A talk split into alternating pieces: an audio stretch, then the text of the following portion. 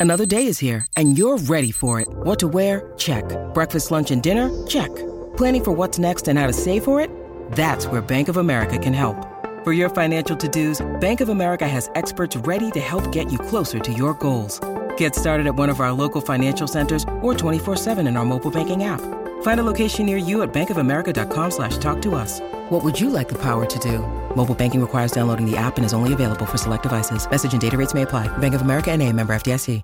What's up, Raider Nation? For those of you that don't know who I am or don't recognize the sound of my voice, my name is Matt Holder. I'm one of the new contributors over here at Silver and Black Pride, and I've been writing articles for about a month now, so hopefully you guys have had a chance to check out at least some of my work. But I'm here today to talk to you guys about what we got going on on the podcast side of things. Now, some of you guys already might have tuned in to the episode, the first episode of Tape Don't Lie that released on Sunday after the Seahawks game. I'm a big fan of Tape Don't Lie.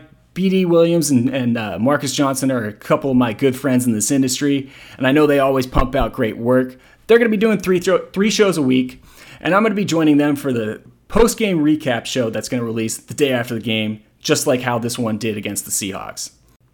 Now, of course, Bill's going to continue to do his solo podcast, and I'm going to be doing a couple solo pods myself. On Mondays, I'll give you guys my five takeaways from the game before. And on Fridays, I'll release a show that goes over all the news segments of the week and gives you a little preview for the game heading up.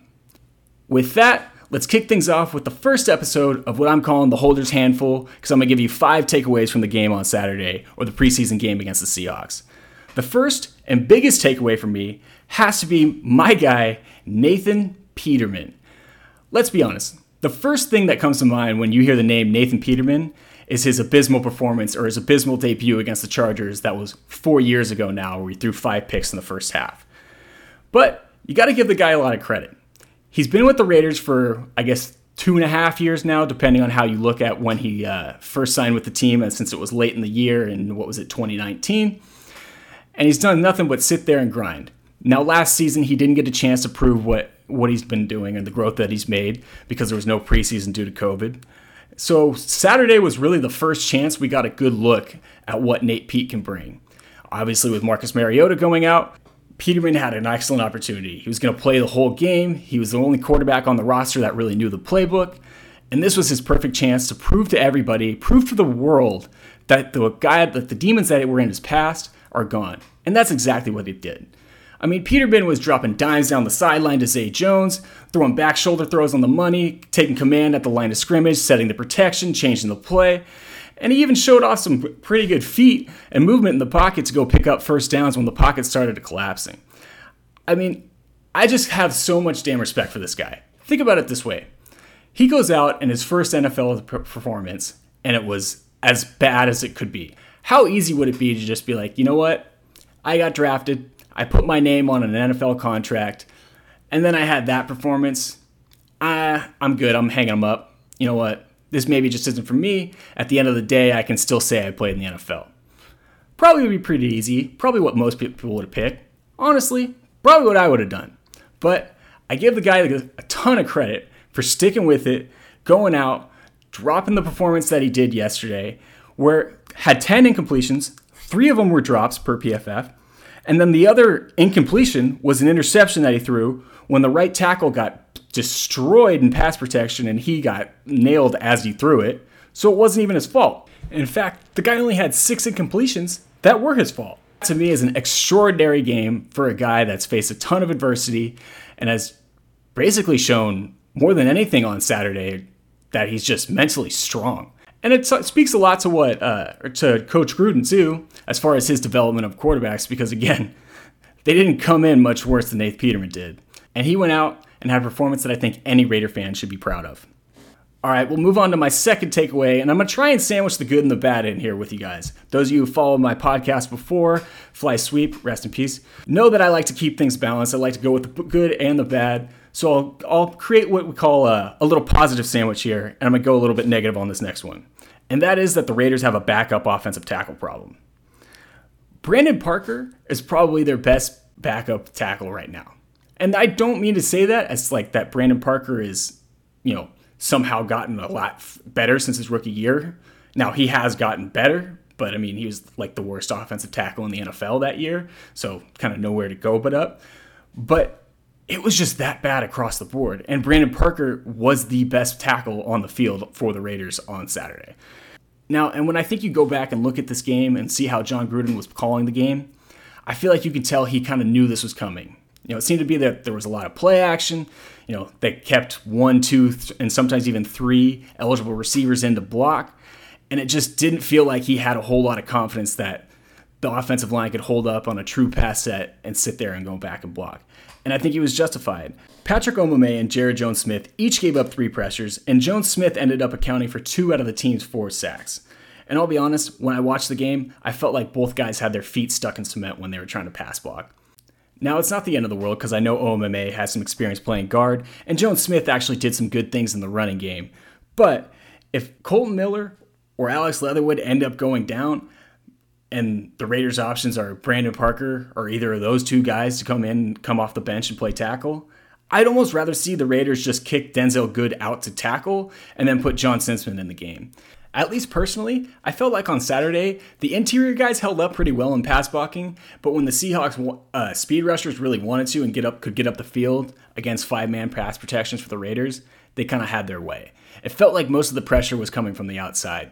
Now, of course, we still have two more preseason games to get this sorted out, so not the end of the world, but all I'm saying is I wasn't too happy with what the, what I saw from the offensive tackles on Saturday. Moving on to something a little bit more positive. Clelin Ferrell now, outside of maybe Derek Carr, I don't know if there's a single player on the Raiders roster that's facing more pressure than Clelin Ferrell this season, right? He was a top five pick. He enters year three, where at the end of the year, the Raiders will have to decide if they're going to pick up that fifth year option on him. And the whole reason why he struggled and the whole reason why he got demoted to the second string is because of his pass rush. Well, on Saturday, he looked like a hell of a pass rusher. The guy had 12 saps, or 12 pass rep snaps, I should say, and ended up getting pressures on three of them. And beyond any sort of metrics or anything like that, any sort of stats, I felt like he was constantly collapsing the, po- the pocket against Seattle. Now, we do have to take this with a little bit of a grain of salt or scale back expectations a little bit because it was Seattle's second string offensive line. And just ask Russell Wilson what he thinks of their first stringers, right? But at the end of the day, Clelin can't control who he lines up across. He can't control how well he performs, and he absolutely dominated on Saturday in the few pass rush snaps that he played. He was one of the highest PFF graded edge defenders of the week and ended this game with an elite pass rushing grade in the 90s. An absolutely brilliant performance that's hopefully a sign of things to come from Clelin Ferrell. Moving on to number four, Marcell Ateman's days as a Raider might be numbered. Now, when the Raiders drafted him a few years ago in the seventh round, I was absolutely thrilled. I thought they got a steal, they got a 6'4 receiver that was excellent in contested catch situations from Oklahoma State, and you know, his career kind of got off to a pedestrian start, kind of what you would expect from a seventh round pick, right? You know, floating around the roster bubble, fighting for some playing time, had some moments in some games, but nothing that really encouraged us moving forward. And on Saturday, it might have been his worst game I've ever seen. He had a drop on a beautiful back shoulder throw, and there was one play that stuck out in my mind where it was a boot rollout that was clearly designed to be a pass to him. And as Peterman was rolling out and looking to throw to him, Ateman's got his back turned to the quarterback as he's run blocking. So he obviously didn't know what the play call was or got it mixed up.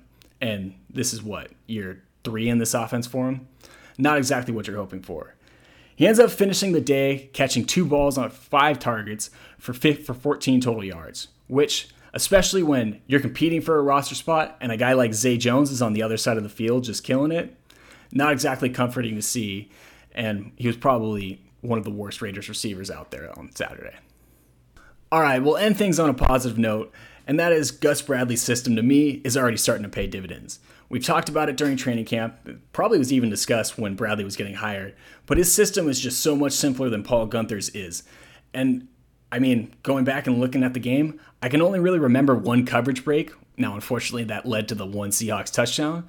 And it just felt like guys were more comfortable. Everybody was keeping stuff in front of them. That didn't seem like, you know, there was a whole lot of finger pointing in the in the secondary where guys are trying to figure out who's at fault and who should be covering guys, which is a lot of stuff that we saw with Paul Guenther. And it's encouraging to see. Hopefully, we continue to see that because if the seconds or the twos are doing that, that's got to mean the ones are up to speed as well. So hopefully, we continue to go see this growth from Bradley and his system and watch the Raiders defense finally, finally make some tremendous strides. Other than that, Make sure you're following Silver and Black Pride on Twitter, and make sure you're following myself at mholder95. And I'll talk to you guys again on Friday.